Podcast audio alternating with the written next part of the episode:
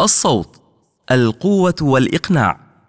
هل تتذكرون فيلم برودكاست نيوز؟ إن شخصية ويليام هيرت تجسد شخصا مغمورا ولكن قارئا رائعا من جهاز التلقين. يسمو ليصبح هذا الشخص هو المقدم الرئيس للأخبار المسائية للشبكة الإخبارية وبمرتب يقدر بالملايين بالطبع.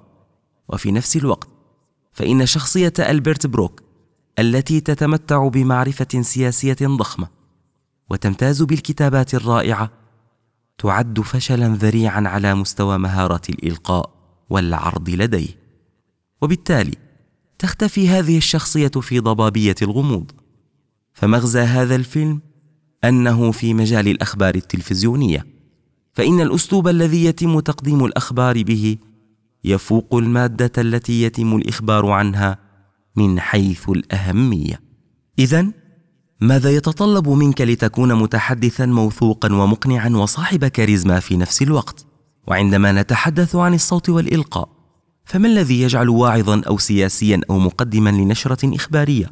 أو مديرا تنفيذيا لشركة أو معلما أو ممثلا أفضل من غيرهم؟ يوجد في جعبتي الكثير من الأسرار للحصول على أسلوب إلقاء رائع. ولكنني سوف أقوم بمشاركة ثلاثة أسرار معكم. السر الأول هو التنفس. إن التنفس هو الحياة بحد ذاتها ويقال لعملية الشهيق باللغة الإنجليزية inspiration وتعني أيضا الإلهام. دعنا نلقي نظرة هنا. ألا يثير ذلك تفكيرك؟ أن المتحدث الملهم هو الشخص الذي يتذكر ببساطة أن يتنفس. وكما أخبر مقدمي النشرات الإخبارية الذين أدربهم أحيانا أو المعلقين الصوتيين الذين يأتون إلي طالبا للعون. استنشقوا واستخدموا الكثير من الهواء. قوموا بتحريك الهواء عند التحدث. وقد مر على أسماعنا الكثير من الأشخاص الذين يكونون غير مستفيضين في الهواء الذي يستخدمونه. وتعتقد دائما أنهم يفتقرون إلى الروح. فهم دائما ما يبخلون في تنفسهم. فيخرج صوت يفتقر إلى الرنين والموسيقى فيه. إنما أقوم بتوضيحه هنا يسمى القلي الصوتي. فكأنك تقوم بقلي صوتك بحيث لا يوجد سوى طبقة صوتية موسيقية صغيرة وهي الخشونة الصوتية. وعلى النقيض عندما أقوم باستنشاق القدر الكافي من الهواء وأستخدمه باستفاضة فإن الطبقة الصوتية الناتجة تكون أكثر اسعادا عند سماعها وتقوم بإقناع المستمع بشكل أكبر. السر الثاني هو مدى النغمات المستخدمة.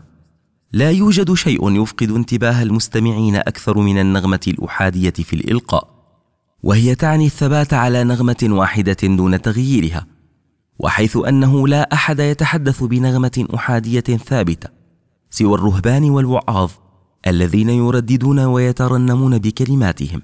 فإننا ندعو شخصا بكونه أحادي النغمة عندما يستخدم مدى صغيرا من النغمات ولكن عندما يتحدث كما لو أنه يحب الحديث فيمكنكم ملاحظة مدى أوسع من النغمات ولا يعد ذلك فقط تجميلا للإلقاء ولكن عندما يقوم باختيار كلماته الرئيسة على نغمات مميزة عن غيرها فإنك تقوم باتباع حجته التي يريد إيصالها بشكل أوضح أيضا. إن الأسلوب يحسن المادة الملقاة. أما بالنسبة للإلقاء المقنع فإن استخدام مدى واسع من النغمات يكون ضروريا. أما السر الثالث فهو سرعة الإيقاع. إن معدل إلقائك الأساسي مهم جدا بالطبع. فمن يرغب في أن يستمع لشخص يهين ذكاءنا عبر التحدث ببطء جدا أو يتحدث بسرعة حتى تفقد أثره ولا تستطيع مجاراته. ولكن الأهم من معدل وسرعة إلقائك هو اضفاء بعض التنويع في الإيقاع.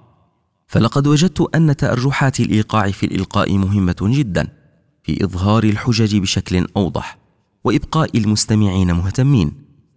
قم بتجربة هذه النصائح بنفسك.